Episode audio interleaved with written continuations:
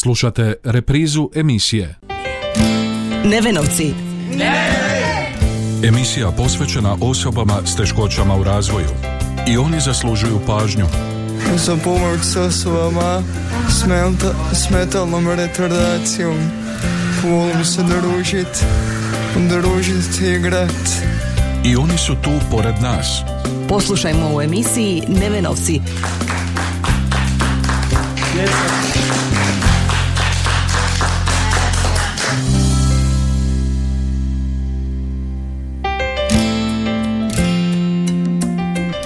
Lijep pozdrav poštovani slušatelji na početku još jednog druženja u emisiji Nevenovci. Imam 39 godina, zaposlen sam u tvrtki Grubeša D.O.O. Rođen sam kao osoba sa poteškoćama u razvoju. Utvrđena mi je, znači, e, pri porodu desna strana mozga ostala mi je desetinku sekunde bez kisika, što mi se odrazilo na cijelu lijevu stranu tijela. E, I tu sam išao, znači, na razne operacije, noge, oko, to se ajmo malo kozmetički uredilo sve. I uz neke vježbe e, noge e, sam se ajmo reći držim ono e, malo mi šepa na tu lijevu nogu ali ide to sve ok no međutim u pubertetu mi se pojavila epilepsija koja je meni ključni okidač i do današnjeg dana evo hrvam se s time i tu neka na samome poslu imam tu poteškoću da dobijem doslovce epileptički napad pa me kolega iz kancelarije mora odvesti na hitnu ili čak kući, zavisi koliko je jak taj napad. I, no, sutra dan već ja sam kao nov, vraćam se na posao, kao da nikad ništa se nije dogodilo. Zato mislim da i drugi, kakvu god vrstu bolesti imali ili nešto tako, e, ne vrijedi se predavati, jednostavno trebamo ići dalje i ja se nadam da ću dočekat neku svoju mirovinu kroz rad. Ne bi volio da, da se ovaj moj život prekine u ranijem periodu, jer ne znam zbilja na, na koji način kako bi nastavio ako bi se predao. Savjetujem stvarno svima da, da daju sve od sebe i da se trude što kroz traženje posla pa i na samom poslu da ne misle na crno jer postoji uvijek svjetliji dio koji možemo svi ostvariti i jednostavno tako to i raditi i, i puno bolje ćemo se osjećati bez nekakvog uh, da ono da imamo uteg na sebi da nećemo uspjeti da jednostavno moramo biti ustrajni svojim ciljevima Ovom kratkom životnom pričom našeg sugrađanina Ivana Svitaka iz Piškorevaca najavljujemo temu današnje emisije koju je u povodu 3. prosinca Međunarodnog dana osoba s invaliditetom aktualizirala i pravobraniteljica za osobe s invaliditetom Anka Slončak. Naime, ona je u svom priopćenju upozorila na aktualne probleme s kojima se susreću osobe s invaliditetom u našem društvu, a među njima je i problem zapošljavanja. O tome ćemo nešto više reći u današnjoj emisiji iz različitih perspektiva. I oni su tu pored nas. Čekaj, jel možeš slovo po slovo reći, ne? Sve zajedno? Ne, ne, ne. Nevenovci. Emisija posvećena osobama s teškoćama u razvoju.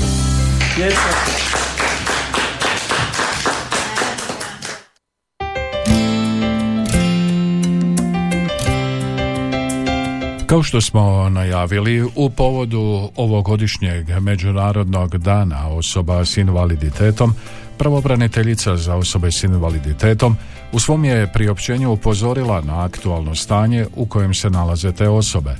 O naglascima iz priopćenja razgovarali smo s Marijom Burekom, savjetnikom pravobraniteljice za osobe s invaliditetom u područnom uredu u Osijeku.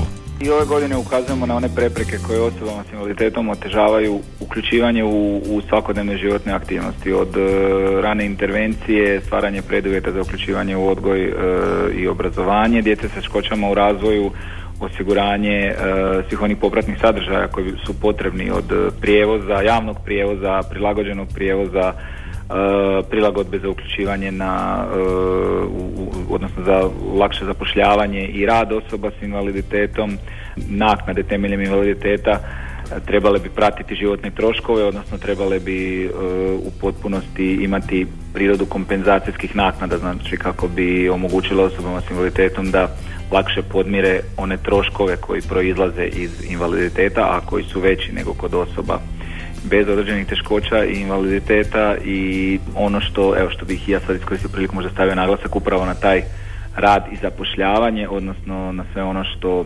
okolina, bilo poslodavci, bilo sustav od nacionalne, regionalne, lokalne razine mogu učiniti da, da osobe s invaliditetom se lakše uključuju na tržište rada.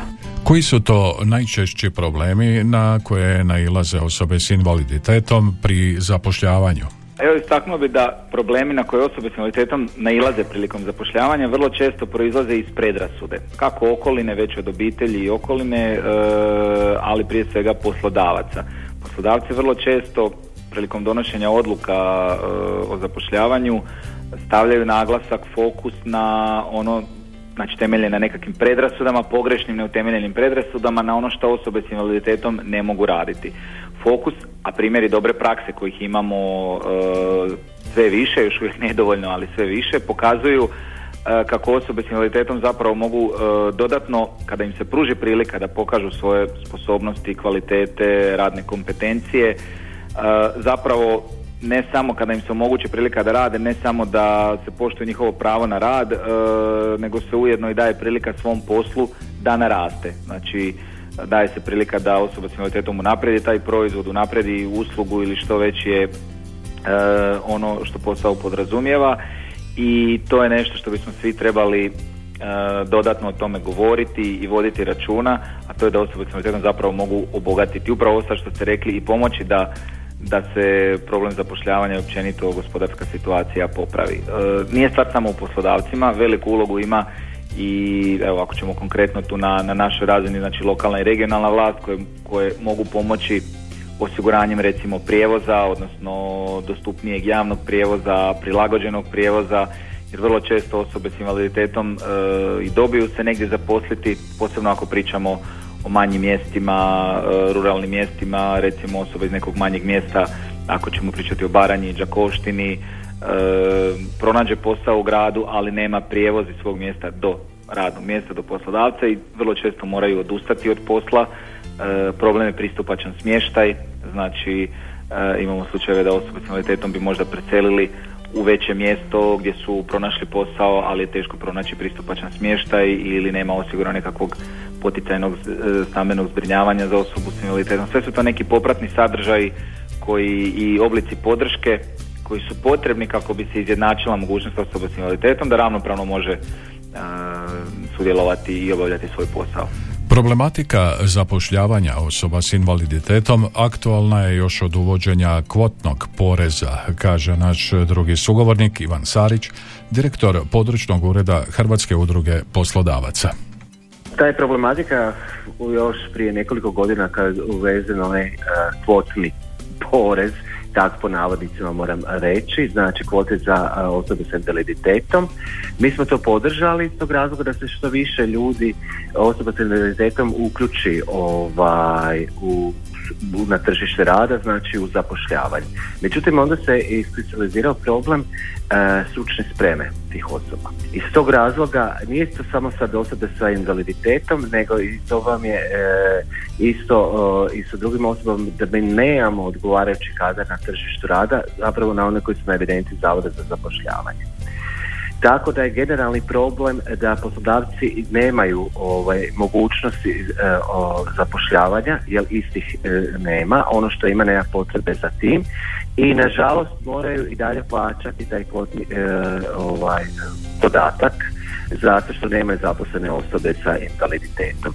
Neki to imaju, različite su kod nas u Slavoniji kad smo mi to radili isto i informiranje svojih članova i članovi javljali. Dosta njih ima što imaju rješenje mirovinskog ili drugih ostalih institucija koje se s time bave da imaju u svom kadru već ovaj, osobe sa invaliditetom. Međutim, mnogi plaćaju to. Međutim, ono što je najveća naša boljka, gdje taj novac ide? ide u državni proračun, a ne za potrebe osobe s invaliditetom. Mislim da je tu sad ključni problem gdje bi država trebala odigrati. Mi smo i imamo zaštitne radionice, dosta nas i udruge sa invaliditetom ili slične koje se s time bave, tako da upućujemo poslodavcima kako da su zamjensku kvotu naprave, u, svejedno moraju plaćati, onda borem da plaća u nekome gdje znaju gdje će taj novac otići i da će se te korisno potrošiti. Ono zaključno što bi mogu reći, mi moramo e, raditi na stručnom osposobljavanju tih osoba e, i ostalih koji su na zavodu za zapošljavanje, znači prekvalifikacija, a osobito velike napore uložiti i od strane države, osobito e, od strane zavoda za zapošljavanje, da se tim osobama omogući struka koja je potrebna na tržištu rada. Onda ćemo imati i manje broja opet i na zavodu za zapošljavanje, manje ćemo uvoziti e, stranu radnu snagu, a osobito i manje će biti nezadovoljnih i te osobe sa invaliditetom e, će biti i koristiti ove društvu još i više i naša uloga kao poslodavca će biti još puno veća zato što e, je i, i čast i dobro je imati osobe sa invaliditetom koji su se pokazali kao izvrsni rad.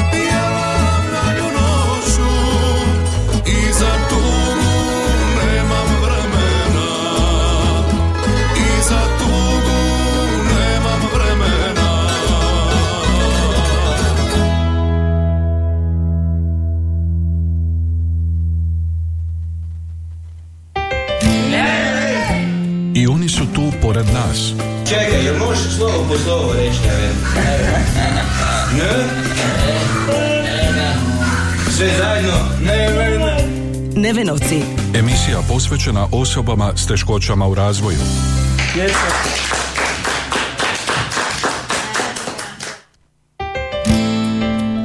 U Hrvatskoj udruzi poslodavaca, kako smo čuli, tvrde da je nepovoljna kvalifikacijska struktura jedan od najčešćih razloga slabije zapošljivosti osoba s invaliditetom.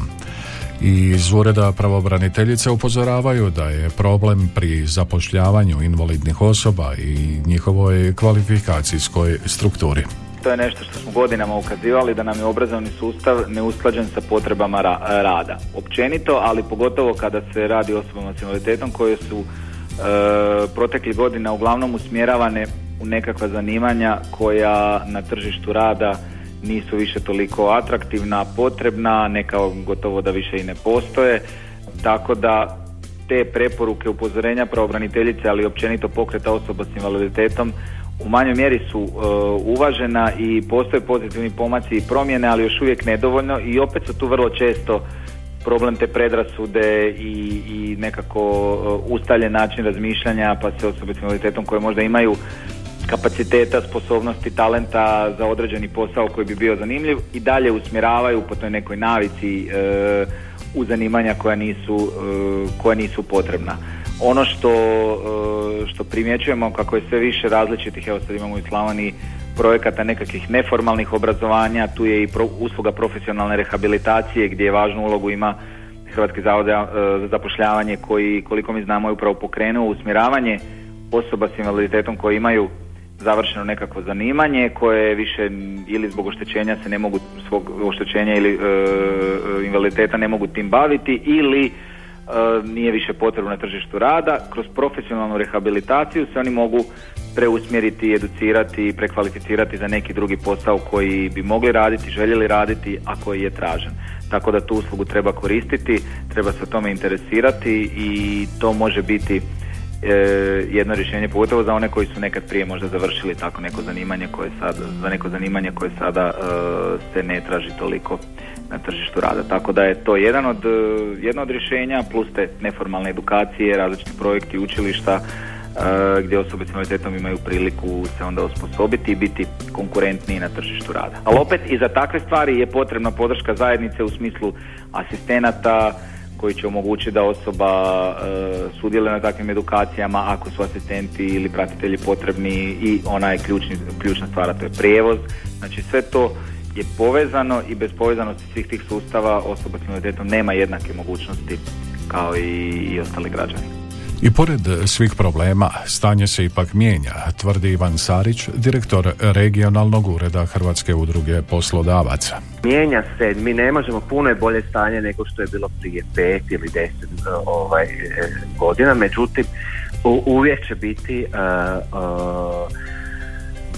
uh, potrebe za poboljšanje. Zato ne treba odustati e, sa tim temama. Pozdravljamo rad e, pravobraniteljice s invaliditetom, da i dalje tu priču e, zapravo da upozorava na, na probleme s kojima smo osobe s invaliditetom ovaj, susreću i da mi zajedno kao društvo u cjelini, jer smo mi samo jedna karika, omogućimo da što više se tih osoba sa invaliditetom uključe na tržištu rada.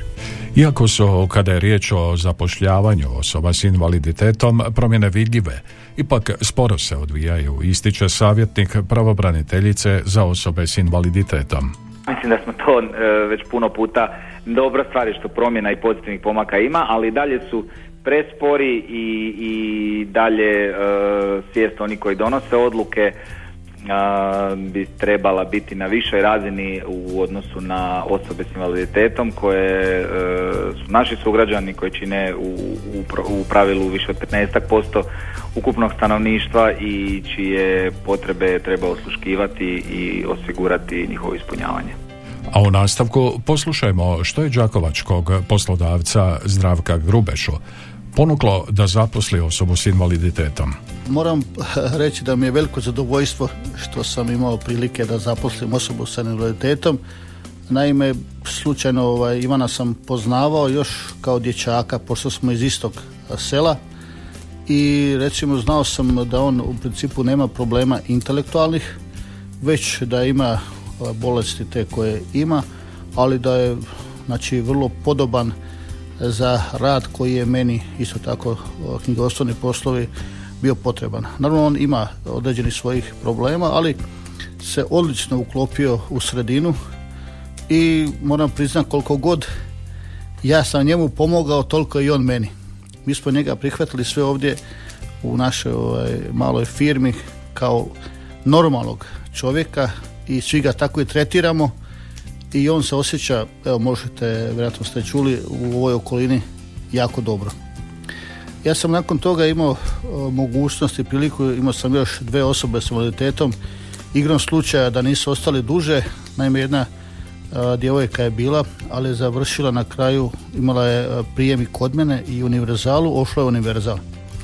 E, imao sam jednog isto mladića koji je bio, znači kod jedno šest mjeseci, ali sam je otišao i inače ovaj, smatram da jedna takva skupina e, je mi jako bitno da im se pruži šansa da se uklope i da rade jer je to uistinu nešto što je vrlo korisno da se one osjećaju vrijedni i da se osjećaju sposobni da mogu raditi sve koji mi pod navodicima zdravi.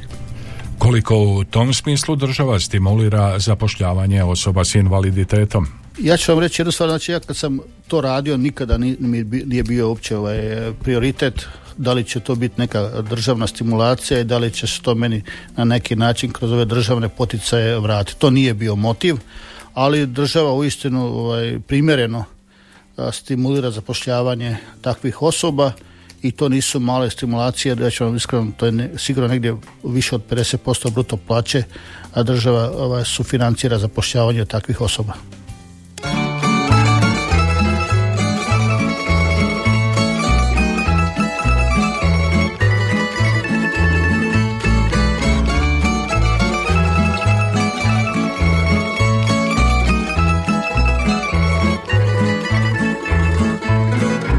Svani, svani zorobajna. Grani sunce zvijezdo sjajna. Pa probudi moju snenu. Ljepoticu okičenu Pa probudi moju snenu. Ljepoticu okičenu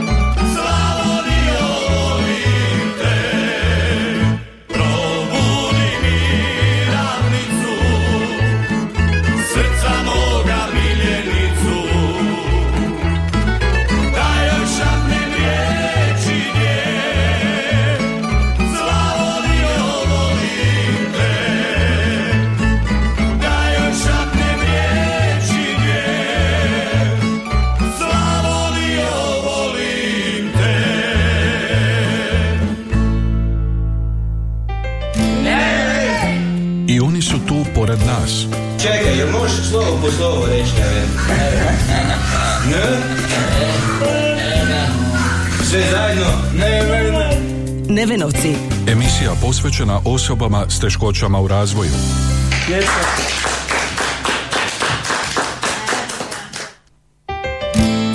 Što se konkretno čini na zapošljavanju osoba s invaliditetom, pokušali smo doznati u područnoj službi Hrvatskog zavoda za zapošljavanje od Ankice Vučković, voditeljice odjela za tržište rada. Možda prvo jedan podatak da smo za razdoblje od 1.1.2022. godine do 30.11.2022. godine u evidenciji Hrvatskog zavoda za zapošljavanje područne službe Osijek imali ukupno 805 evidentiranih osoba s invaliditetom.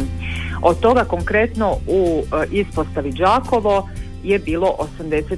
E, što se tiče zapošljavanja u istom tom razdoblju zaposlilo se ukupno 284 osobe s invaliditetom, e, dakle u cijeloj područnoj službi, a u ispostavi Đakovo su se zaposlile 23 osobe s invaliditetom. A, najčešća zanimanja u kojima se osobe s invaliditetom zapošljavaju su vrtlarski radnici, pomoćni kuhari, radnici u održavanju, na poslovima čišćenja, u, na poslovima niskogradnje, odnosno jel, građevinskih poslova. A što se tiče djelatnosti, to su djelatnosti u javnoj upravi, u socijalnoj skrbi vezano za javne radove, u djelatnostima pružanja smještaja te pripreme i usluživanja hrane, u prerađivačkoj industriji, u građevinarstvu i trgovini. Zapošljavanje osoba s invaliditetom regulirano je zakonom o profesionalnoj rehabilitaciji i zapošljavanju osoba s invaliditetom, pojašnjava naša sugovornica. Gdje bi zapravo evo e, poslodavci trebali primjenjivati i poštivati takozvani kvotni sustav zapošljavanja, što znači da poslodavac na koji zapošljava najmanje 20 radnika je dužan zaposliti na primjerenom radnom mjestu prema vlastitom odabiru i u primjerenim radnim uvjetima određeni broj osoba s invaliditetom ovisno o ukupnom broju zaposlenih radnika i naravno djelatnosti kojom se poslodavac bavi. Ali međutim, nažalost, evo često se dogodi situacija da čak poslodavac će radije ukoliko to ne ispuni, naravno mora platiti određene penale, odnosno doprinose zbog nezapošljavanja osoba s invaliditetom, pa evo često čak poslodavci češće posežu za time nego za zapošljavanjem osoba s invaliditetom. O najvećim problemima koji se javljaju kada je riječ o zapošljavanju osoba s invaliditetom, naša sugovornica kaže.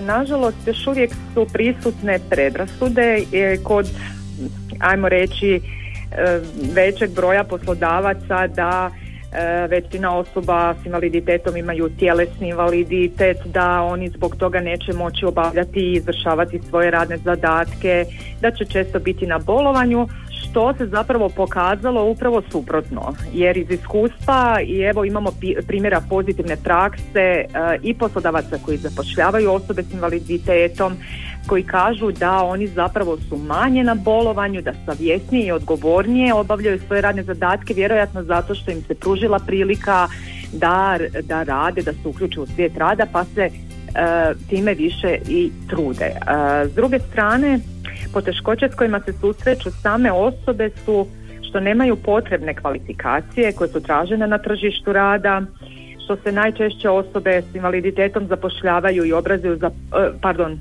obrazuju za pomoćna zanimanja koja nisu toliko tražena na tržištu rada i što većini osoba s invaliditetom zbog dugotrajne nezaposlenosti i nedostatka vještina radnog iskustva bi trebalo pomoći kroz integrativne radionice gdje bi se oni e, neko vrijeme pripremali nekoliko mjeseci pripremali za samo otvoreno tržište rada. Jer nisu svi, nažalost, zbog ovih situacija, kažem, zbog dugotrajne nezaposlenosti i svih tih drugih parametara spremni odmah početi raditi kod poslodavca. Treba im jedno vrijeme prilagodbe. E taj nedostatak kod nas ovdje je prisutan e, i na tome bi možda trebalo više poraditi. A koliko propisi koji reguliraju zapošljavanje osoba s invaliditetom prate stvarno stanje? Mi se kao Hrvatski zavod za zapošljavanje doista trudimo da kroz sve alate i modele pokušamo uskladiti i smanjiti taj nesrazmjer ponude i potražnje na tržištu rada. E, konkretno primjerice svake godine radimo e, preporuke za obrazovnu upisnu politiku i politiku stipendiranja e, gdje se gdje iznosimo naše analize i statistike koja zanimanja treba povećati pri upisima u srednje škole, fakultete, dakle na svim razinama obrazovanja koja zanimanja treba smanjiti. Isto tako, uh, kroz mjere aktivne politike zapošljavanja pokušavamo oblažiti te posljedice nesrazmjera ponude i potražnje kroz naša redovna obrazovanja i kroz sustav vouchera. I također u to obrazovanje i u mjere aktivne politike zapošljavanja, uh, ne samo u obrazovanje, nego i u potpore i u samozapošljavanje uključujemo i osobe sa invaliditetom. Pa evo recimo konkretno podatak 2021. E, godine e, u obrazovanje su bile uključeno, bilo je uključeno 7 osoba s invaliditetom, 16 osoba u potpore za zapošljavanje, u javni rad 52 osobe i tako evo osobe s invaliditetom kažem evo mogu koristiti kroz obrazovanje e, ojačati svoje kompetencije i vještine tražene na tržištu rada promjene ka pozitivnom se primijete? Apsolutno se primijete. Svi smo evo kao društvo na neki način odgovorni i možemo dati svoj obol da tu velikog napretka i vidi se napredak, ali da ga može biti još i više. U smislu evo zapošljavanja osoba s invaliditetom koji imaju, imaju svoju preostalu radnu sposobnost i mogu raditi i pružiti punu svijetu rada. Toliko u današnjoj emisiji Nevenovci. Do novog susreta, lijep pozdrav poštovani slušatelji. Nevenovci. Ne! Emisija posvećena osobama s teškoćama u razvoju. I oni zaslužuju pažnju.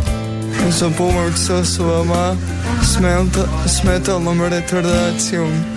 Volim se družit, družit igrat. I oni su tu pored nas. Poslušajmo u emisiji Nevenovci.